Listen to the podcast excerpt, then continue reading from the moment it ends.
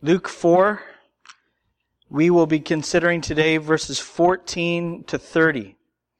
We are in a new section of Luke's gospel today, beginning in verse 14, chapter 4, that's going to carry us all the way through chapter 9, verse 50. In 951, Luke is going to say that Jesus set his face to go to Jerusalem. Of course, there he will accomplish the salvation of mankind, bearing in his own body our sin upon the tree outside of the gate. That, of course, Jerusalem is in the southern province of Judea.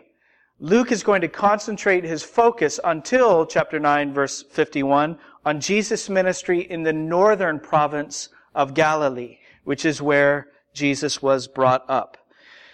Luke chapter 4, we'll be considering again verses 14 to 30. What would you say has become the first question of history? Not first chronologically, but I mean the question that would be of first importance. What has become the first question of history? I think it has, at least I know from a Christian point of view, but I believe that the first question of history has become in these last two millennia this. Who is Jesus? Who is this Jesus of Nazareth? That has become, in the last 2,000 years, the first question of history. And that question is leaping off of the page in this section of Luke's gospel. Who is this Jesus? It's the question that is on everybody's lips. In the passage before us today, another question comes into view that goes along with that. Who is Jesus first? And along with that, how do you answer him? Who is Jesus and how do you answer him? In verse 22 of our passage, it's going to say to us that everyone who is gathered in the synagogue there at Nazareth on this particular Sabbath day marvels at the gracious words that come from Jesus' mouth. Everyone marveled. Marveling is not enough. Marveling is not really an answer, at least you know that uh, that game show. I don't even know if it's still going on, but it was really popular there for a while. Who wants to be a millionaire? And the hostess would ask. I guess it was Regis. Was it Regis to start? Anyway, the the host or hostess would ask, "Is that your final answer?"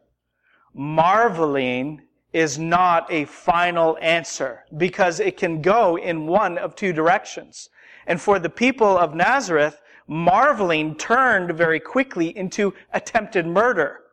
Now, attempted murder, that's an answer to Jesus. And falls obviously in the realm of unbelief. Refusal, rejection, and unbelief. Marveling is not the same thing, obviously, as believing. And marveling without believing does not save anyone. But how many people still today are satisfied that they marvel at the words of Jesus. Jesus was incredible. Jesus is this great, notable figure, one of the greatest in history, they will say. He has so much to teach us. I'd like to follow his teachings. That's, that marveling is not enough. It's not the final answer. And so as we consider this question in Luke, who is Jesus? We must each also answer, we must each respond, how do I answer him? Do I believe him? Do I receive him by faith? Or do I reject him? Let's read verses 14 of Luke 4 down to verse 22, and then we will pray. And Jesus returned in the power of the Spirit to Galilee the report about him went out through all the surrounding country. And he taught in their synagogues, being glorified by all. And he came to Nazareth, where he had been brought up. And as was his custom, he went to the synagogue on the Sabbath day, and he stood up to read. And the scroll of the prophet Isaiah was given to him. He unrolled the scroll and found the place where it was written, The Spirit of the Lord is upon me, because he has anointed me to proclaim good news to the poor. He has sent me to proclaim liberty to the captives and recovery of sight to the blind to set at liberty those who are oppressed, to proclaim the year of the Lord's favor. And he rolled up the scroll and gave it back to the attendant and sat down. And the eyes of all in the synagogue were fixed on him. And he began to say to them, Today, this scripture has been fulfilled in your hearing. And all spoke well of him and marveled at the gracious words that were coming from his mouth. And they said, Is not this Joseph's son? Let's go to the Lord in prayer. Father, I pray today that you would plant the word of your Son into our hearts so that our first response will be marveling will be to wonder at who Jesus is and what he accomplished. But beyond marveling, I pray, Father, that we would believe in him still. We would submit to him. We would rise up from among the crowd that is questioning and whispering amongst themselves. I pray that we would rise and we would stand and we would say, I believe you, Jesus. I pray, Father, that you would not only give us marveling hearts, but believing hearts. Each and every one of us. I pray that there would be no one here who refuses Christ. Father, give to us your Holy Spirit, I pray, because without your Holy Spirit, we are not capable in the least of having the right response to Christ. We will not worship. We will not obey. We will not change apart from your Spirit. So give to us your Spirit because we long, Father, to bring you the honor, praise, the worship that you alone are worthy of. We ask in Jesus' name. Amen. Who is Jesus and how do you answer him? In verses 18, 19, and, and 21, we read what Jesus said. But you do realize that what Jesus said is not just what he said, right? It's not just what he said. I mean, this isn't just a record of a past speech. Christians don't believe that. It's not that this was the Word of God. This is the Word of God. That means, therefore, that this is not just an ancient record of past words which Jesus once spoke. But this means, because this is the Word of God, this means that Jesus, who is living enthroned at the Father's right hand, this is what He speaks. It's not just what He spoke, it's what He today continues to speak. Nothing about this word, not its relevance, not its meaning, not its application, not its power, has changed. Nothing about this word has changed in the least. And so, what do you think about what Jesus said? That's not my question. I'm not asking you what do you think about what Jesus said, but how do you answer what he says? This is key. How do you answer Christ, what he says? Let's rewind back to verses 14 and 15. After Jesus was baptized at the Jordan River and he was tempted in the wilderness, Jesus returns to Galilee, that northern province again where he had been raised up. And it says in verse 14 that he returned in the power of the Holy Spirit. This is not surprising. We should be getting used to this theme of the work of the Holy Spirit in the life of Jesus through Luke's narrative. He was conceived by the Holy Spirit. We saw that in chapter 1. He was anointed by the Holy Spirit at his baptism. He was led by the Holy Spirit into the wilderness to encounter the devil. And now, so it's not surprising, he is being, he is returning in the power of the Holy Spirit to Galilee. And it says a report about him went out through all the surrounding country, and he taught in their synagogues, being glorified by all. When the Jews gathered every week on the last day of the week, the Sabbath day, for corporate worship, Jesus was part of the gathering. He was with them. Just like he had been attending synagogue worship on the Sabbath day throughout his entire life. But now, by the power of the Holy Spirit, it's different. It's different for Jesus. He's not merely attending, he is speaking. He is revealing. He is putting himself front and center in the gathering. And he is not making small waves. The response of the people initially is overwhelmingly positive. He is glorified praised, and he is honored by everybody that hears him. So the initial response is overwhelmingly positive.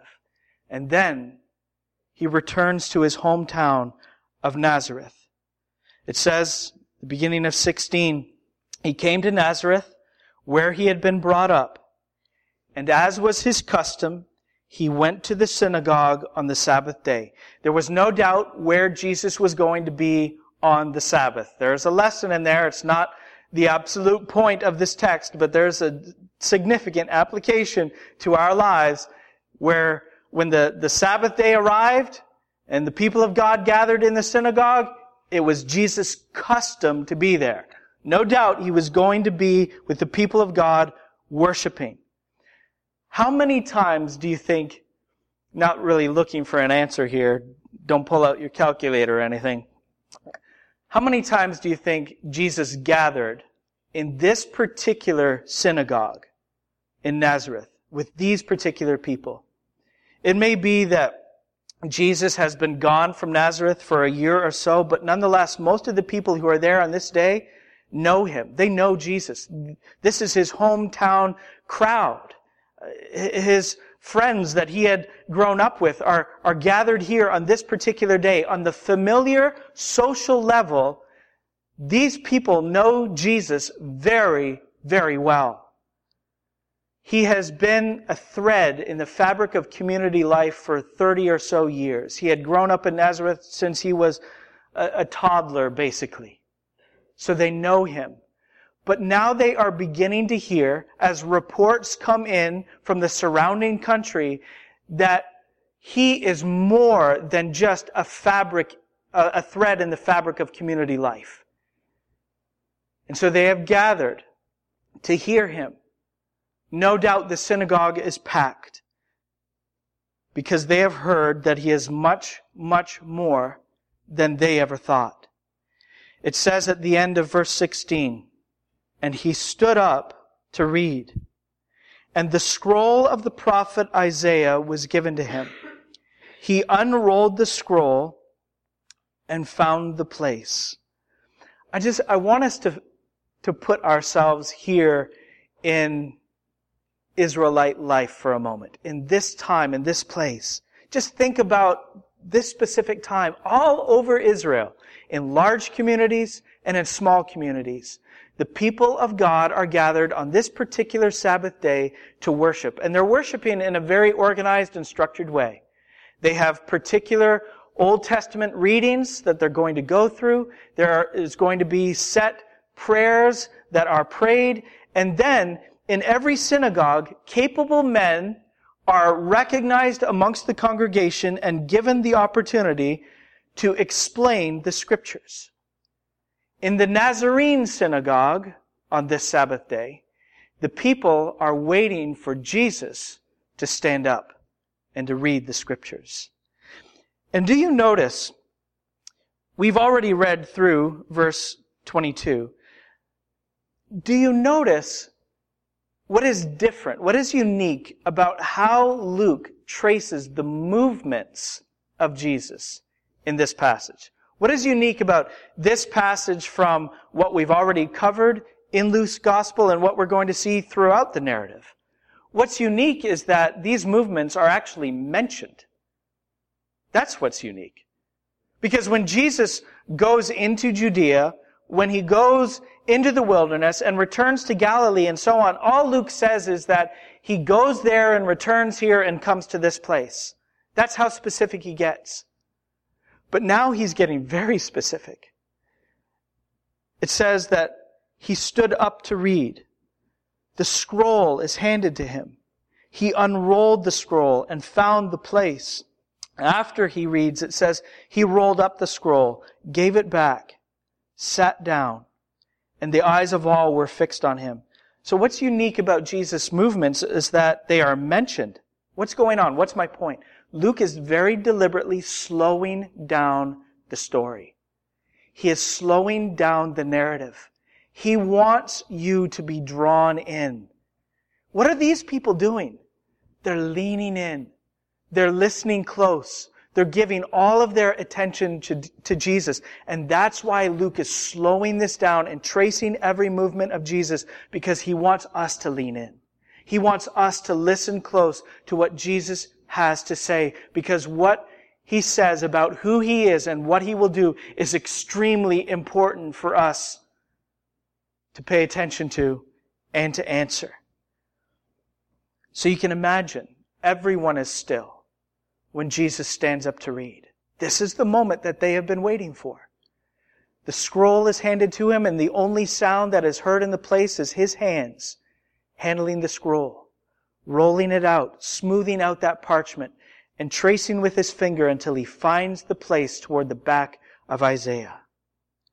And then he reads. Let's read it again. The Spirit of the Lord is upon me, because he has anointed me to proclaim good news to the poor. He has sent me to proclaim liberty to the captives and recovery of sight to the blind, to set at liberty those who are oppressed, to proclaim the year of the Lord's favor. Again, let's, let's read it again. He, it's very slowed down. And he rolled up the scroll and gave it back to the attendant. It was their custom to stand when reading, but the teacher sat when teaching. He gave it back to the attendant and sat down and the eyes of all in the synagogue were fixed on him. This wording that Luke is using about how they fixed their eyes on Jesus is very unique to Luke. This wording is very rare among, for the other writers of scripture. They don't typically use these words. Luke does, but only when he is describing extremely powerful and dramatic moments of how they fix their eyes on Christ. Other places that Luke talks this way is, uh, for example, in Acts, when he is describing how the disciples gaze into heaven after the ascended Jesus, or when Stephen, at his martyrdom, gazes into heaven and sees God and he sees Jesus, the Son of Man, at the right hand of God. That's the kind of language he's using here. He's capturing the drama, the power of this particular moment. Jesus has never had the attention of his hometown like he has now. Of course, he's never sought their attention like this before. You can be pretty confident. You can just, you can feel what it felt like. You could hear a pin drop fall in the Nazarene synagogue at this moment. Everyone leaning in, eyes fixed on Christ. And Jesus speaks. Today, this scripture has been fulfilled in your hearing. This is absolutely remarkable.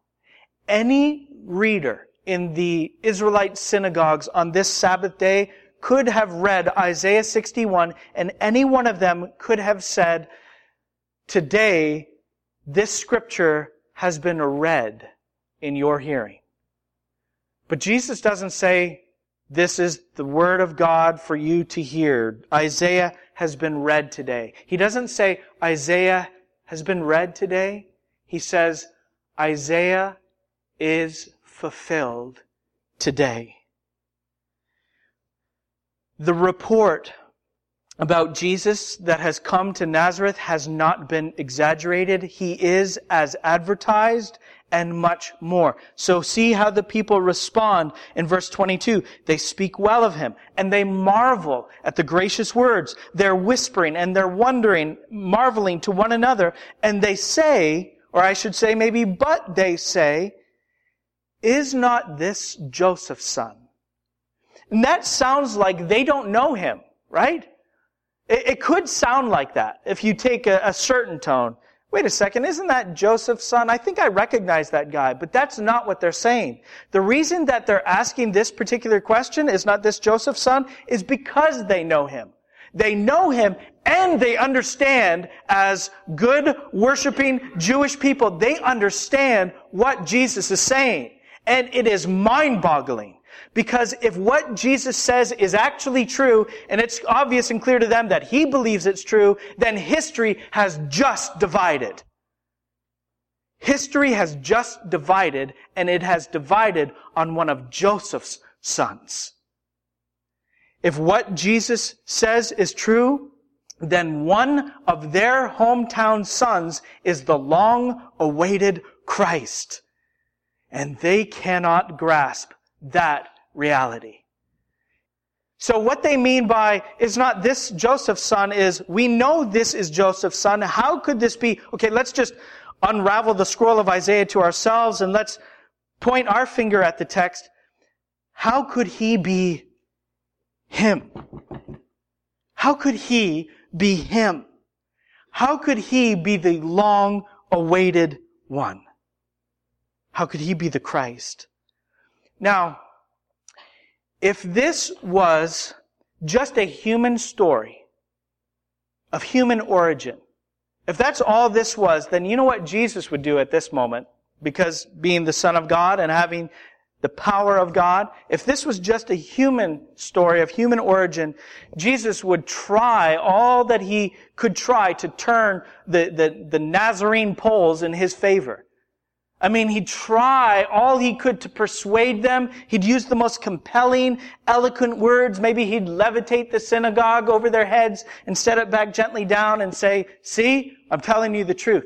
That's how it would go if this was but a human story.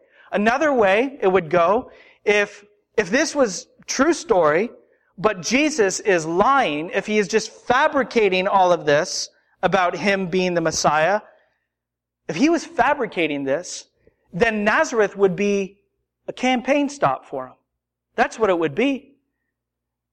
And Jesus would be on some kind of promotional tour, a campaign. And to convince people of his awesomeness, the awesomeness that he is, um, that he is claiming, he is going to work very hard, all he can to, to work the crowd and to bring them over to his side. But Jesus isn't fabricating this, and this is not a story of human origin. This is not myth. This is not legend. So what does Jesus do? Instead of working the crowd or turning a few tricks or whatever. While they're still in the first stages of their wondering, Jesus moves them along to the next stage. And it's not welcoming. He moves them right on to criticism and outright rejection. So let's read it in verses 23 to 30. They say at the end of verse 22, Is not this Joseph's son? And he said to them, Doubtless, you will quote to me this proverb, Physician, heal yourself. What we have heard you did at Capernaum, do here in your hometown as well. Wait a second, Jesus. If you're on a campaign to get elected, you're not campaigning very well. This is very, not very self-promotional. And he said, truly, I say to you, no prophet is acceptable in his hometown. But in truth, I tell you, there were many widows in Israel in the days of Elijah when the heavens were shut up three years and six months and a great famine came over all the land and Elijah was sent to none of them, but only to Zarephath in the land of Sidon, to a woman who was a widow. And there were many lepers in Israel in the time of the prophet Elisha, and none of them was cleansed, but only Naaman the Syrian. When they heard these things, all in the synagogue were filled with wrath. And they rose up and drove him out of the town and brought him to the brow of the hill on which their town was built so that they could throw him down the cliff. But passing through their midst, he went away. Earlier, he said that all that the people of God have been promised and have hoped for for so long is here and is now found in me. Everything you've been promised from God is found in me. I am the Messiah. I am the yes of the promises of God.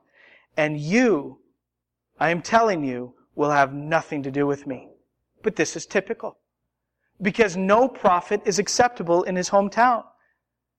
As Israel turned against her greatest prophets in her most godless days, so you are going to turn against me. And as Elijah and Elisha went to the lowly and the despised and the unclean, so will I. As they went to the Gentiles, that's where my mission is taking me. And so just as he promised they would do, they did. They rejected him. But they cannot stand the thought that their hometown son can make good anywhere else. So to put an end to that possibility, they want to put an end to him immediately. They want to kill him. Again, they rose up and drove him out of the town and brought him to the brow of the hill on which their town was built so that they could throw him down the cliff.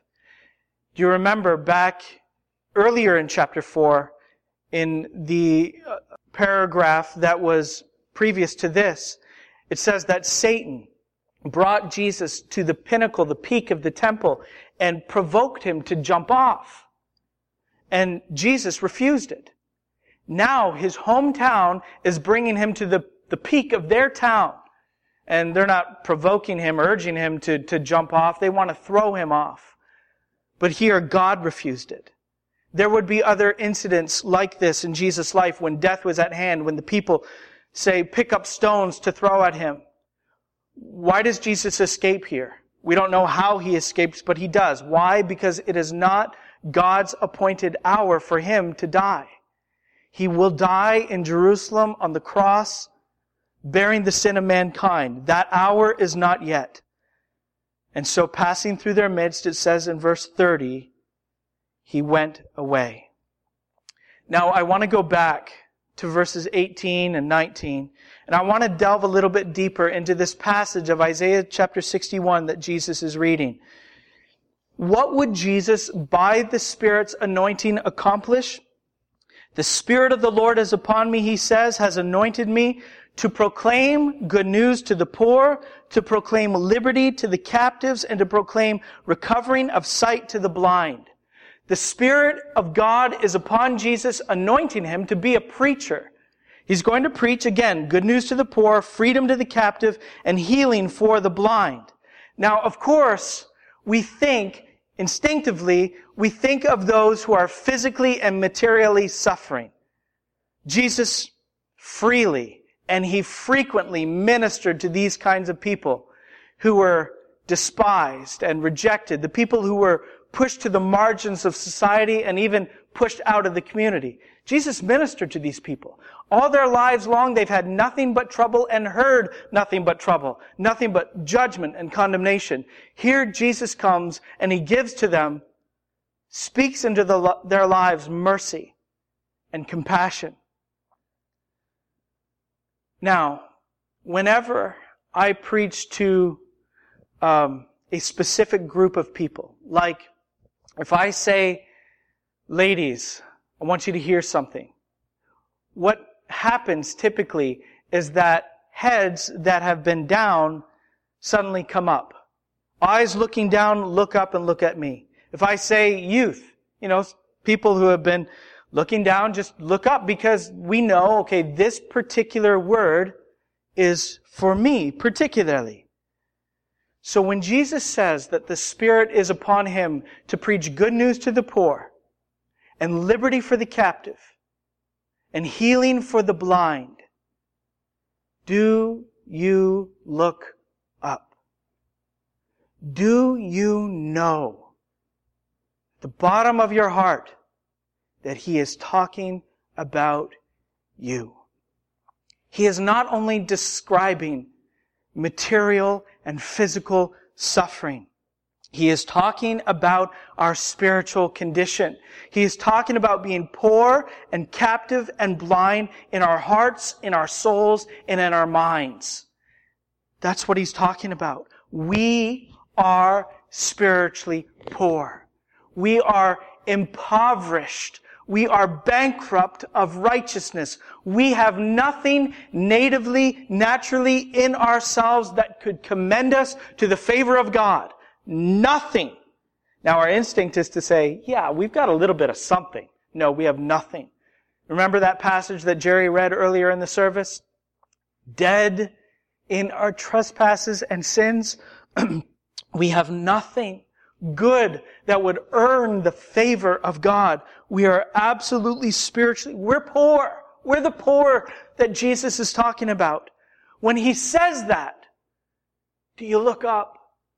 Do you know that he's talking about you?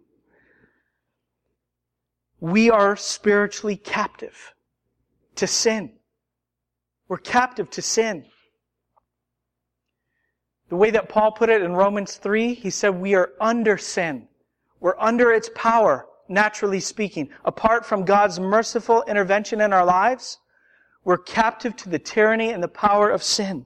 In Romans 8, Paul said, those who are, who are in the flesh cannot, cannot, that's a, this is a blanket universal statement. Those who are in the flesh cannot please God. If we were created for the purpose of bringing glory to God, pleasing God, and it says we in the flesh cannot please God, does it sound like people who are in the flesh are free? Are they captive? Or are they free? Those who are in the flesh cannot please God. We are, we are born captive. People want to say, we we are born innocent. We are born neutral, or even we are born in righteousness and we end up choosing the confines, the captivity, the prison of sin. We're born in the paradise of righteousness. We choose, we're nurtured into the prison of sin. That's not what the scriptures say. We are born in the prison of sin, scorning the paradise of righteousness. This is important. It's not that we are sinners because we sin. We sin rather from the depths of our heart, from our very nature, because we are sinners. That's the state in which we're born. Do we feel, we feel a freedom, don't we? We, we feel like we can choose God or the world on our own. We can choose good or evil on our own. The Bible says we can't not apart from the merciful, gracious intervention of God in our lives. We cannot. We're captive. Jesus came to proclaim liberty to the captive. And if we want to say, no, I, am not, I'm not really a captive. I, I, can do it. I can make it. I can choose. I'm free. I, I have to say, stifle that. That protest. Suppress it. Shut it up. Because the only ones who rejoice in the good news of freedom, the only captives who, who rejoice are those who feel, who confess the chains. Do you look up when Jesus says he has come for the poor, the slave, the blind? As we continue through this narrative, this is what I'd, I'd like you to do. It's really important. I know I've been saying that a lot. This is really important throughout this. This is very important. You must see yourself in all of these people who need Jesus. Do you see yourself in the demon possessed man of later on in chapter 4? Do you see yourself in the unclean leper of chapter 5? Do you see yourself in that sinful woman and the scorning Pharisee of chapter 7? Do you see yourself in the mourning widow and in her dead son? Do you see yourself in the weeping, needy Jairus and his dead daughter? Do you see yourself in that reckless younger son and in the hypocritical, self-righteous older son? Do you see yourself in Judas betraying and Peter denying? In Pilate who's quivering and Herod who's testing? Do you see yourself in the chief priests who are demanding and the crowd screaming? Do you see yourself in the soldiers who are executing and the thieves who are dying? When you peer into their lives through the Word of God, are you looking into a mirror where you find your reflection? Do you see yourself in all of these people who desperately need Jesus Christ? Jesus says in verse 18, not only has he been sent to proclaim liberty, at the end of verse 18 he says he has been sent to set at liberty those who are oppressed. He is not only here to proclaim salvation. He said, I have come to be salvation. He doesn't just announce deliverance. He and He alone is the deliverer of mankind. Let's look at verse 19 again. He says, the Spirit of the Lord is upon me to proclaim the year of the Lord's favor. That is a rather technical term, a loaded and very weighty term that goes back to the book of Leviticus, chapter 25. The year of the Lord's favor is a reference to the year of Jubilee. You've probably heard it do you know much about it? We don't talk about it often. But the year of Jubilee came every 50th year. And it meant freedom for all of the land's inhabitants. Anybody who had debt was released from their debt. Uh, people who had become enslaved because of debt were redeemed. People were returning to their ancestral homes, and it was a year of rest for all of the land. They didn't work the land in that year. It was the year of the Lord's favor. Came every 50th year. But down through Israelite history, Jubilee became known not only as the blessed 50th year, it became a loaded reference to the dawning of God's new age. They were waiting, all of these Jubilees every 50th year were foreshadowing the ultimate Jubilee. When the people of God would have release, redemption, rest and freedom. They were waiting for this. Now Jesus says that he has been anointed by the Holy Spirit to proclaim the year of Jubilee, the year of God's favor. And then he rolls up the scroll, hands it back to the attendant, and takes the seat of the teacher. All eyes are fixed on him, and he says, Today, this scripture has been fulfilled in your hearing. And I want to remind you of something that I said at the beginning. This is not just what Jesus said. This is what Jesus says. This is what he is saying. In other words, this is the year of the Lord's favor. And we're not speaking about a 365 calendar, day calendar year. We're not talking about that. We're talking about a new day, a new era, the new age. We don't have it all yet. We don't have all the rest, all the liberty, all the redemption. We don't have it all. We don't have the fullness, but we have the beginning.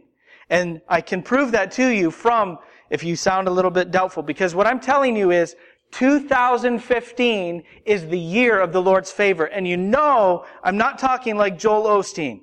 I'm not talking like a prosperity preacher. This is the year of the Lord's favor. Expect the windows of heaven to open and you're all going to receive incredible wealth and prosperity and so on.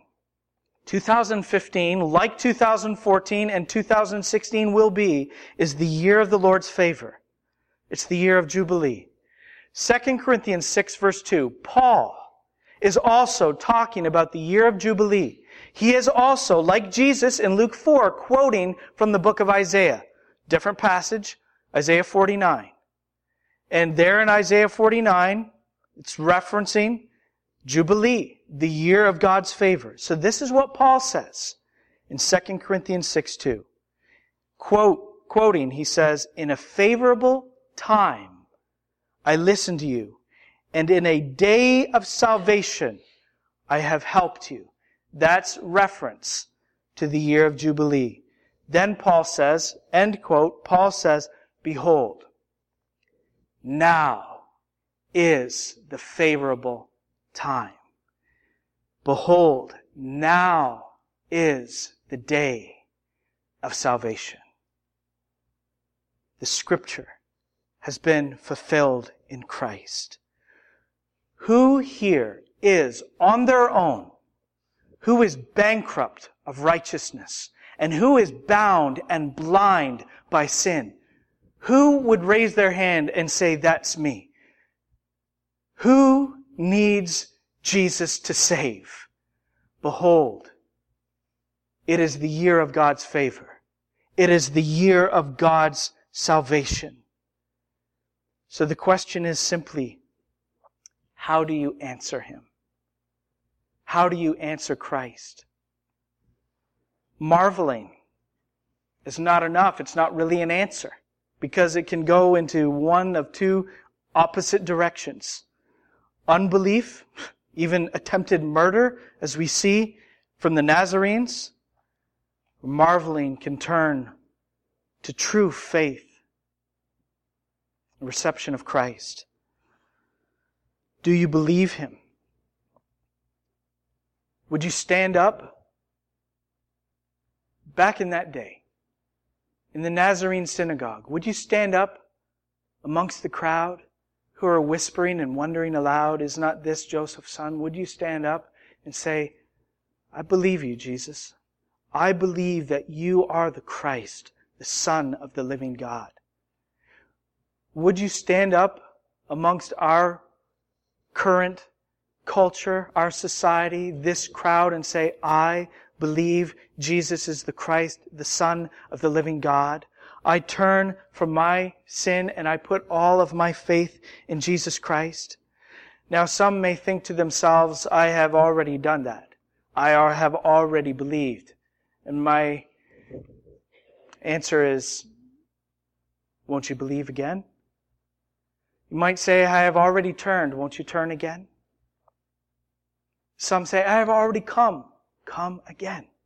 That's what the Christian life is always believing, always turning, always coming to Jesus. This is the irresistible Christ. How can you resist coming?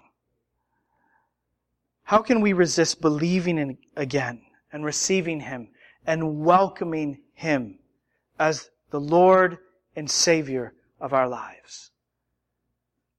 Jesus is all that we need. How do you answer Him? Let's pray. Father, I, I ask that you would put your word into every heart by that irresistible power of your Holy Spirit. So that whatever wall of pride, whatever hardness of unbelief that we have and our hearts would come down, would dissolve before Christ. And may we, by faith, welcome him in.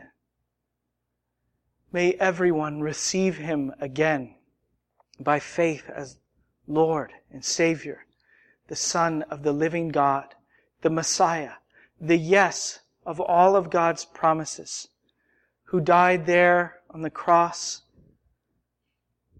in obedience to you and love for sinners, that we may be forgiven and freed and enter into that Jubilee rest and freedom. Thank you for this time, the year of your favor, the day of salvation. I pray, Father, that many of our community who remain on the outside, who remain lost, bankrupt, bound by sin, blind to the beauty of Christ, I pray that they too would be brought in May we be faithful messengers of the word that Jesus has said. What he speaks. May we carry out this message to the lost. And may they hear with spiritual ears and be saved. In Jesus I pray. And for his sake, amen.